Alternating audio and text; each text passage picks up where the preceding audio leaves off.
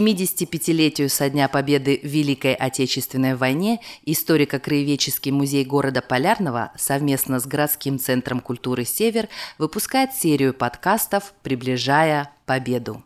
Читаем письма членов экипажа подводной лодки С-101 из фондов музея. Автор идеи Анастасия Князева, звукорежиссер Ольга Попова, аранжировка Сергей Малко. Воспоминания Орищенко Антона Григорьевича, старшины группы рулевых подводной лодки С-101. Читает Виктор Юрьевич Глухов, первый заместитель генерального директора, главный инженер 10-го судоремонтного завода. Здравствуйте, уважаемая Оля. Прежде всего, передайте мой дружеский привет и наилучшие пожелания вашей маме и папе за ваше письмо, внимание и доверие ко мне – я вам искренне признателен и рад за вас, что с большим желанием и глубокой денцеровской последовательностью связались с описанием истории подводной лодки С-101 и ее боевого экипажа, который прошел суровый, героический и славный путь борьбы с фашистскими пиратами. Все то, что осталось в моей памяти о незабываемой подводной лодке С-101, ее славном экипаже, боевых походах, и о том прошедшем победоносном военном счастье, которое нам сегодня дает возможность жить, творить, развиваться и обогащаться духовно, я охотно и с радостью могу с вами поделиться. Если откровенно говорить, Оля, то мне даже неудобно, что я буду краснеть перед вашим отцом, перед моим дорогим Георгием Александровичем за мое изложение и описание. Но я надеюсь, что Георгий Александрович меня поправит в этом так же, как поправлял и учил меня в боевых подходах в борьбе за живучесть корабля, плавучести и удержание подводной лодки С-101 на заданных глубинах при дифферентовках. Благодаря всем тем учебным и боевым занятиям, которые проводились под непосредственным руководством нашего дорогого и незабываемого ветерана подводной лодки С-101 Георгия Александровича Дынцера, весь ее экипаж, в том числе и я, с честью и достоинством выполнял свой долг перед нашей Родиной. А теперь, начиная по вашей просьбе, Подводная лодка С-101 строилась на Сормовском заводе. В период совершения строительства на завод были отправлены в март 1940 года из Ленинграда некоторые старшины и матросы для быстрого освоения корабля. В конце июля 1940 года часть личного состава подводной лодки С-101 отправилась в Ленинград в отряд вновь строящихся подводных кораблей, а другая часть ушла с лодкой в плавучем доке в Баринской системе.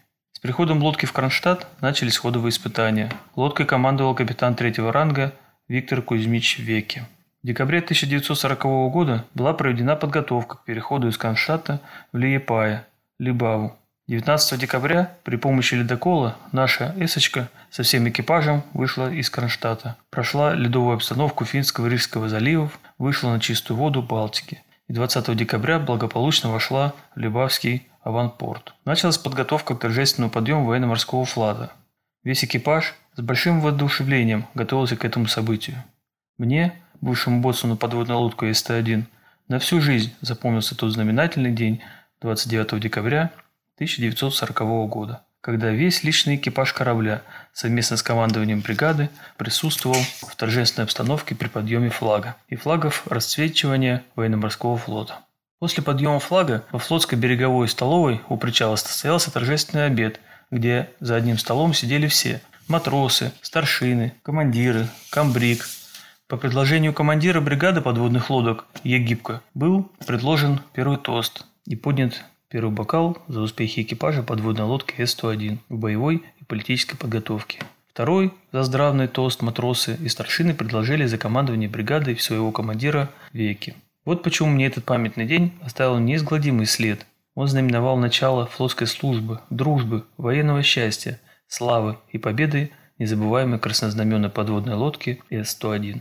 После торжественного подъема флага личный состав корабля начал отрабатывать боевые учебные задачи, которые были необходимы для возможных военных действий. В Либаве мы базировались недолго, Командование Балтийским флотом 15 мая 1941 года перевело бригаду подводных лодок в устье Западной Двины, Болдерея. Там, в Рижском заливе, проводились учения подводных и надводных кораблей.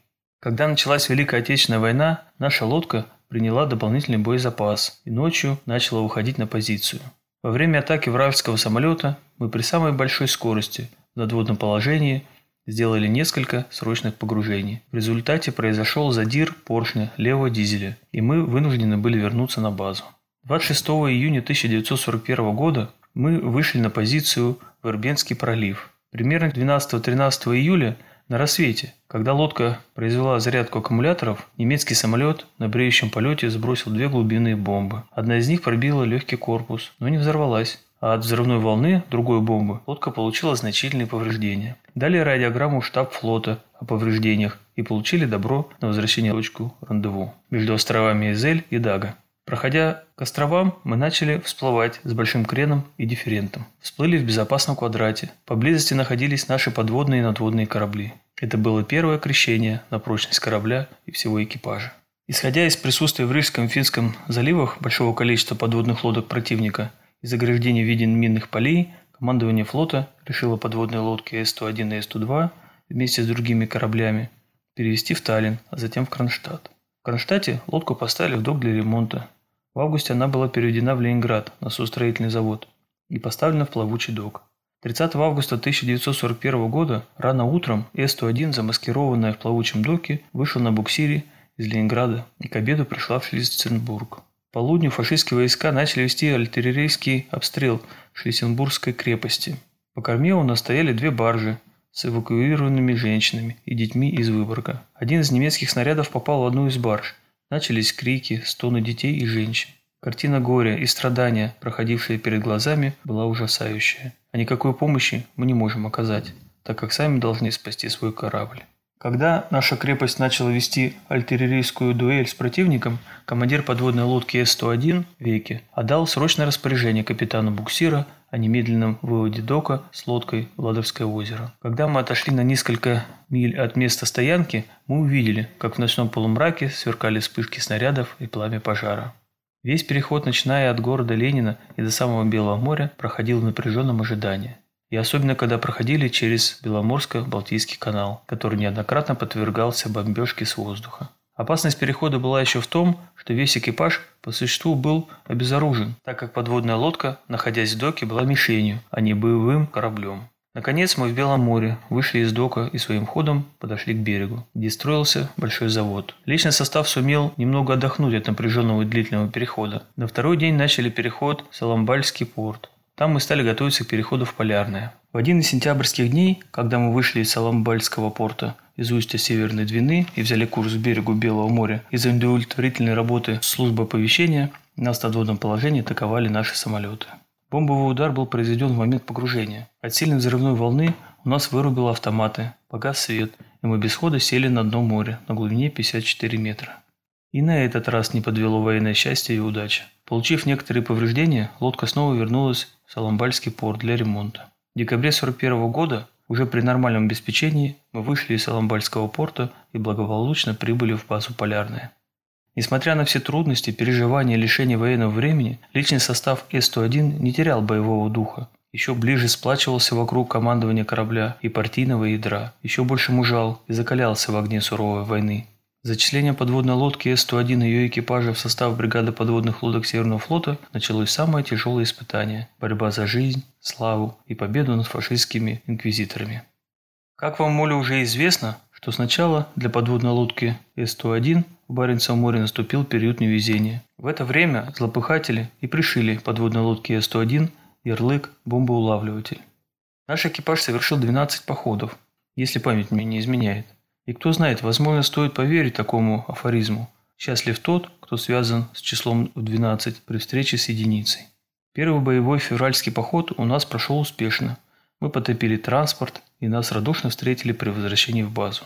По установившейся традиции североморских подводников в честь победы нам устроили торжественный обед. Во втором боевом походе нас вторично бомбили свои, на этот раз корабли охранения. Самое страшное испытание – закончившийся победой жизни над смертельной опасностью, экипаж перенес и испытал 25 мая 1942 года на позиции в районе Танафьорда. 24 мая мы находились в районе зарядки аккумуляторов на расстоянии 30-35 миль от места позиции.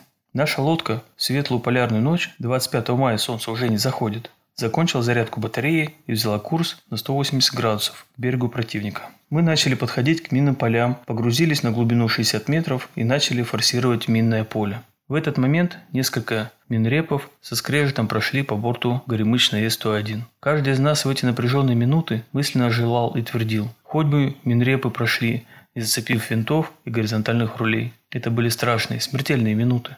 Форсировав минное поле, мы выплыли на перископную глубину и определили свое место – навигационно. Через некоторое время окусник Филиппов доложил командиру корабля, что слышит шум винтов кораблей. Подняли перископ и на горизонте обнаружили силуэты кораблей. Командир изменил курс, и мы начали идти на сближение с противником. До берега расстояние примерно 20-25 кабельтовых. Была объявлена торпедная атака. Перед самым залпом командир лодки поднял перископ, и вдруг на нашу хранительницу эску обрушился шквал глубинных бомб. От сильных и близких разрывов глубинных бомб на лодке погас свет, вырубила автоматы. С-101 без движения легла на грудь на глубине 94 метра. Над нами проносились миноносцы, сторожевые корабли, которые сбрасывали одну серию глубинных бомб за другой. У нас полопались швы у некоторых цистерн легкого корпуса и стали всплывать солеровые пятна. Под эти воюющие неистовые взрывы фашистских глубинных бомб экипаж продолжал вести единоборство за спасение корабля и своих жизней. В эти напряженные минуты борьбы за жизнь люди, особенно в центральном посту, действовали четко и безотказно. Инженер-механик Динцер, старшина трюмных Цыбин, командир отделения трюмных Смирнов, штурманский электрик Осипов. Мне также воспоминается та вдохновенность и отеческая забота командира лодки Веки который своей безответной преданностью Отечеству был готов в критические минуты жизни и смерти с врагом принять неравный бой и отдать жизнь за честь и славу нашего экипажа. Находясь на дне моря во время бомбежки глубинными бомбами, командир дает э, команду откачивать воду с равнительной цистерны. И после откачки лодка стала отрываться от грунта и начала на глубине 60 метров отход на норд. Для того, чтобы уменьшить шумы на лодке, после ее отрыва от грунта, мы перешли на ручное управление горизонтальными рулями. Мне, как боцану по боевому расписанию, лежало стоять на горизонтальных рулях и держать лодку на заданной глубине. А долгого пребывания лодки под водой – это более 32 часов. Во время ее преследования миноносцами противника внутри лодки не хватало кислорода. От обилия углекислоты и водорода дышать становилось с каждым часом все труднее. В подводном положении шли самым малым ходом, так как аккумуляторы сильно разрядились. У меня после длительного управления горизонтальными рулями вручную образовалось кислородное голодание. Меня часа два приводили в чувство кислородными подушками. От долгого пребывания под водой в лодке образовалась большая концентрация углекислоты и водорода, что грозило опасностью кессонного удушения и взрывом лодки. Командир корабля решил пройти по отсекам, проверить самочувствие и состояние личного состава, а также сообщить обстановку и свое решение о потоплении нашей дорогой и могучей эсочки. Все коммунисты и комсомольцы одобрили решение командира без боя врагу не сдаваться. Следует сказать, что у нашей лодки 90% были коммунисты и комсомольцы, многие из которых связали с ней свою судьбу с самого строительства С-101. Потопление подводной лодки и всего экипажа предполагалось только тогда, когда против коварного врага будут использованы все боевые средства – и торпеды, и снаряды, и боевое маневрирование. Через некоторое время командир корабля приходит во второй отсек, где лежал я с кислородной подушкой, подходит ко мне и спрашивает. «Ну как, боцман, твое здоровье? Будет всплывать? Сможешь ли ты стоять на рулях?» А я ему отвечаю. «Смогу, мне уже лучше». И вот мы начали всплывать на перископную глубину. Командир поднял командирский горизонтальный перископ осмотрел горизонт и сообщил в центральный пост, что горизонт чист. А когда поднял зенитный перископ, обнаружил два вражеских самолета, которые шли курсом на нас и дал команду погружаться на глубину 60 метров. Только мы начали погружаться на заданную глубину, нас было сброшено несколько десятков глубинных бомб, но бомбы рассеянно ложились все дальше и дальше от лодки. После того, как самолеты отбомбились, через два часа акустик Филиппов докладывает, что слышит шум винтов по корме справа и слева. И с приближением к нам корабли снова начали нас пеленговать, преследовать и бомбить, а мы все дальше продолжали уклоняться и отрываться от вражеских кораблей. На протяжении всех светлых суток при непрерывных бомбежках и недостатке кислорода в лодке личный состав, измученный, но не покинувший боевой постов, был полон решимости сражаться с врагом до последнего вздоха. Через некоторое время шумы винтов вражеских кораблей исчезли. Командир корабля вызвал центральный отсек командира БЧ-2 и БЧ-3, старшего лейтенанта Сергеева, и сказал ему Заложить взрывчатку в террористский погреб. Когда всплывем на поверхность и не сможем оторваться от немецких кораблей в надводном положении, когда будут использованы все силы и средства, тогда в решающую минуту жизни мы взорвемся, но врагу не сдадимся. Мы подсплыли на глубину 20 метров. Лодку заметно стало покачивать. Наш креномеротор показывал отклонение на 4-5 градусов.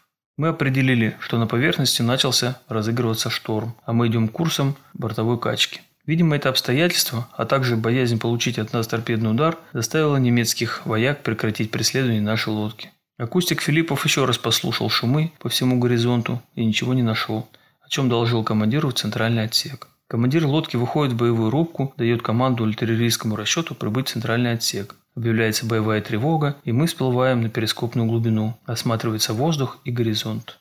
Командир передает вахтенному центральный пост. «Запишите и передайте по отсекам. Горизонт и воздух чист. По местам стоять к всплытию. «Всплывай, боцман!» Всплыли мгновенно. Командир с трудом открывает рубочный люк. Когда люк был открыт, атмосферный воздух со свистом ворвался в лодку. В это время командир лодки в обморочном состоянии падает в рубке от разности атмосферного давления. Вместо него с трудом поднимается на мостик Трофимов, и вслед за ним выходят орудийные расчеты. Осмотрели горизонт, море и небо. На наше счастье они оказались такими же чистыми, как атмосферный воздух, который каждый из нас, задыхаясь, вдыхал его полной грудью. Когда атмосферный воздух стал наполнять лодку, все почувствовали давление на уши и стали ощущать головные боли. Командир корабля потерял сознание, и корабельный врач начал оказывать ему необходимую помощь. Вскоре ему становилось лучше, и он дает команду ложиться на курс 90 градусов, идти самым полным ходом и давать радиограмму в штаб флота, имея подтверждение, прошу возвратиться в базу. Через некоторое время из флота получили добро на возвращение лодки в базу «Полярная». После того, как мы при самой большой скорости в надводном положении отошли на большое расстояние от места бомбовых ударов, мы перешли на средние обороты дизелей, провентилировали лодку и начали производить зарядку аккумуляторов, так как разрядка батарей в период преследования нас противником достигла самых низких пределов. Несмотря на то, что вражеские корабли и авиация долго преследовали нашу С-101 и беспрерывно бомбили, чтобы уничтожить нас и захватить в плен, фашистским захватчикам не удалось сломить волю и мужество советских подводников. Личный состав С-101 с честью и достоинством выполнил свой долг в боевых революционных традициях моряков. И хотя наш экипаж постигла неудача в этом незабываемом трудном походе, командование Северного флота и бригада подводных лодок нас встречали как победителей над фашистскими кораблями. В годы войны экипаж С-101 выполнял боевую и дозорную службу, топил транспорт и военные корабли врага, обеспечивал и прикрывал караваны судов, которые следовали из США в СССР и обратно а также производил высадку разведчиков, норвежских патриотов, в тыл врага. При высадке разведчиков личный состав с гордостью и достоинством выполнял свои воинский и братский долг перед норвежскими товарищами. Поход нашей лодки к берегу противника и высадки разведчиков сопровождались большим риском и опасностью. Каждый подход к берегу противника был вопросом жизни и смерти всего экипажа. Подход к берегу и высадка разведчиков должны были осуществляться только лишь тогда, когда с берега будет дан условный световой сигнал в ночное время суток. После принятия установленное время условного сигнала командиром корабля лодка приходила в подводном положении к берегу. Дальше начиналось всплытие и самые напряженные минуты работы за быстрейшее выполнение задания и благополучную высадку отважных разведчиков, которые с большим волнением, по-братски, прощались с нами при выходе с подводной лодки. Я помню первую высадку разведчиков, которая проводилась в первом боевом подходе в темную весеннюю ночь. Для того, чтобы произвести высадку десантников-разведчиков, нашему экипажу несколько раз приходилось подходить к берегу. Командир лодки, не отрывая глаз от перископа, всматривался в ночную мглу, чтобы увидеть условный сигнал, который должен был быть подан с чужого незнакомого берега. Вот удалось обнаружить передаваемый сигнал, и мы начали приближаться к берегу, вести подготовку к высадке разведчиков. В центральный осек, пост, были вызваны разведчики со всем своим снаряжением. Готовилась и проверялась резиновая лодка, как только подошли до предельной береговой глубины, начали всплывать до позиционного положения. Командир С-101 первым выходит на мостик рубки, за ним выходят десантники-разведчики и еще два матроса, которые помогали разведчикам накачивать воздухом резиновую лодку и укладывать все боевое снаряжение и питание. Быстро спустили лодку на воду, погрузили груз, и наши друзья стали быстро отходить от С-101 и двигаться к берегу. Мы в это время начали отход от мелких малых глубин, произвели срочное погружение и начали отход на север, форсируя минное поле. При высадке второго осеннего десанта разведчиков обстановка была более сложной и опасной. Сложной потому, что нам несколько раз приходилось подходить к берегу на расстояние до полутора-двух километров и отходить обратно, так как с берега не было условного сигнала, по которому мы должны были производить высадку разведчиков. Только на второй день удалось обнаружить передаваемый сигнал с берега, который значился в шифре связи. Перед всплытием лодки наши разведчики с нами подружески прощались. Мы им желали благополучной высадки на берег и новой встречи на родной земле в Полярном. Как только мы всплыли, высадили разведчиков, и шлюпка резиновая лодка отошла от борта нашей лодки, как вдруг прямо на нас идет сторожевой корабль противника и дает нам какие-то сигналы прожектором. В это время командир лодки быстро спускается в боевую рубку и командует. «Срочное погружение! Мы при полных оборотах электромоторов погружаемся на глубину 20 метров. Пройдя малые глубины, мы начали погружаться глубже, на 60 метров, форсировать минное поле. Как только лодка вошла в зону минного поля, нам навстречу попалось несколько минрепов. Они своим скрежетом по борту заставили весь экипаж пережить страшные минуты, о которых и сейчас вспоминаешь с тревогой и болью. Вспоминаешь о друзьях-подводниках, которые геройски погибли от этих зловещих мин и минрепов прошедшей войны и покоятся в своих корпусах на дне Баренцева моря. В один из осенних походов, кажется, пятом, нашему экипажу приходилось заниматься поиском одного из наших экипажей торгового судна, который, видимо, был потоплен немецкой подводной лодкой. Это произошло в одну из лунных ночей, когда наш радист Саша Ювков принял тревожный сигнал СОС, в котором указывались координаты бедствия, наименование парохода и далее текст радиограммы призывал «Спасите нас, товарищи, мы погибаем за Родину». После получения сигнала бедствия мы в надводном положении при самом полном ходе идем в квадрат бедствия. Когда прибыли в квадрат, начались поиски, которые сопровождались большим риском для нашего экипажа. Поиск проходил почти всю ночь, в волнении за судьбу тонущих товарищей. Весь квадрат бедствия мы прошли вдоль и поперек, но тонущего корабля и каких-либо предметов нам обнаружить не удалось. В эту тревожную ночь, которая была проведена в поисках наших товарищей с тонущего корабля, никто из нас не смог уснуть. Все наши мысли и чаяния были о судьбе наших советских моряков. За годы войны экипаж подводной лодки С-101 потопил 8 кораблей противника, военных и торговых. 28 августа 1943 года в Карском море была потоплена немецкая подводная лодка У-639. В этом боевом подходе, к сожалению, мне не пришлось принимать участие, так как я после болезни не мог принять участие в этом победном и героическом походе. Все эти боевые походы и победы, одержанные экипажем краснознаменной подводной лодки С-101, были успешно совершены прежде всего благодаря нашим уличным и умелым бойцам, матросам БЧ-5, мотористам, трубным, электрикам, которые под руководством инженера-механика Георга Александровича Дынцера обеспечили бесперебойную работу механизмов. Бесстрашными специалистами были также Полоний, Щербаков, Гези, Иванов, Букин, Цыбин, Смирнов, Сумнительный, погиб на Веде-1, Гранкин, бывший секретарь парторганизации, Дементьев, Очинаш, Фролов, Хоронин. Это был основной костяк БЧ-5. Я с гордостью вспоминаю также моего боевого командира БЧ-1 и знаменательного штурмана Чуприкова, который с точностью определял боевые курсы торпедных атак. В любую погоду мог вычислить астрономически точное место корабля в открытом море. Группа рулевых сигнальщиков также подражала своему боевому командиру. Они не знали страха в борьбе с врагом и точно держали лодку на боевом курсе в заданной глубине. Безверхний, Приходько, Баринов, Атамась, Потехин. Прекрасная группа БЧ-2-3, Тарзанов, Жрухин, Головин и Денисов. Эта группа первоначально в суровых испытаниях возглавлялась покойным Васей Сергеевым, замечательным командиром, другом и товарищем, который героически погиб на подводной лодке С-54. Перед его светлой памятью мы все склоняем наши седые головы.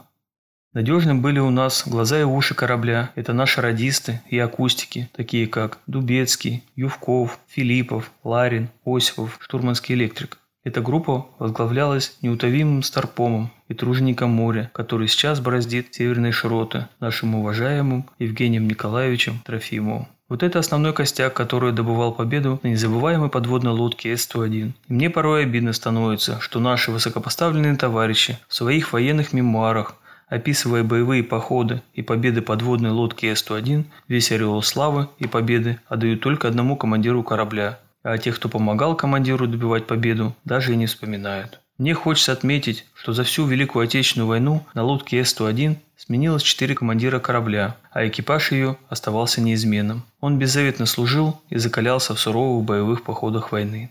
В истории необходимо описывать не только героев-одиночек, но и их сподвижников, которые им помогли успешно решать боевые задачи. Экипаж краснознаменной подводной лодки С-101 добился замечательных побед и успехов, действуя слаженно, как один механизм. Характерно еще и то, что за период войны не было случая, чтобы по вине личного состава входили из строя какие-либо механизмы. Во время боевых походов все приборы и агрегаты работали и обслуживались с исключительным вниманием и четкостью. Каждый моряк осознавал, что малейшая оплошность, несвоевременное выполнение команды может закончиться смертельным исходом для всего экипажа и гибелью корабля. Беспримерный подвиг, героизм и мужество всего нашего экипажа проявлялась во всех действиях подводной лодки С-101. В каждом боевом и форсировании минных полей, подхода к вражескому берегу и высадке разведывательных групп, поиске противника, его уничтожения, торпедных атаках и в борьбе за спасение корабля. Вот пока и все, что я мог вам сказать, Оля, и изложить в своих коротких воспоминаниях. Надеюсь, что более подробно и обширно дополнит и поправит меня наш дорогой Георгий Александрович, а вы будете исправлять мои орфографические изложения. Да, еще упустил несущественную деталь в одном описании своей службы на подводной лодке С-101. Боцманом на С-101 я был назначен в феврале 1940 года и продолжил на этой лодке до 12 марта 1945 года. После этого был направлен в город Полярный на учебу командиров бронекатеров. С ноября 1945 года по июль 1947 года был командиром бронекатера на Амурской флотилии. В 1947 году я демобилизовался из военно-морского флота. О своей непосредственной службе на С-101, о моем долге и поведении, о моей нравственной убежденности лучше всего может описать и характеризовать Георгий Александрович, которым я прошел всю войну на незабываемой подводной лодке С-101. Если ваша дипломная работа по истории подводной лодки С-101 будет сдана, то я вас очень прошу, Оля, не забудьте копию вашего труда прислать и мне. Я буду рад и благодарен вам за все ваше внимание. Желаю вам доброго здоровья, счастья, творческих успехов в вашем трудном и благодарном деле. С искренним приветом, ваш бывший боцман подводной лодки С-101 25 марта 1971 года Орищенко. По скриптум. Простите, что немного сдержался с ответом на вашу просьбу.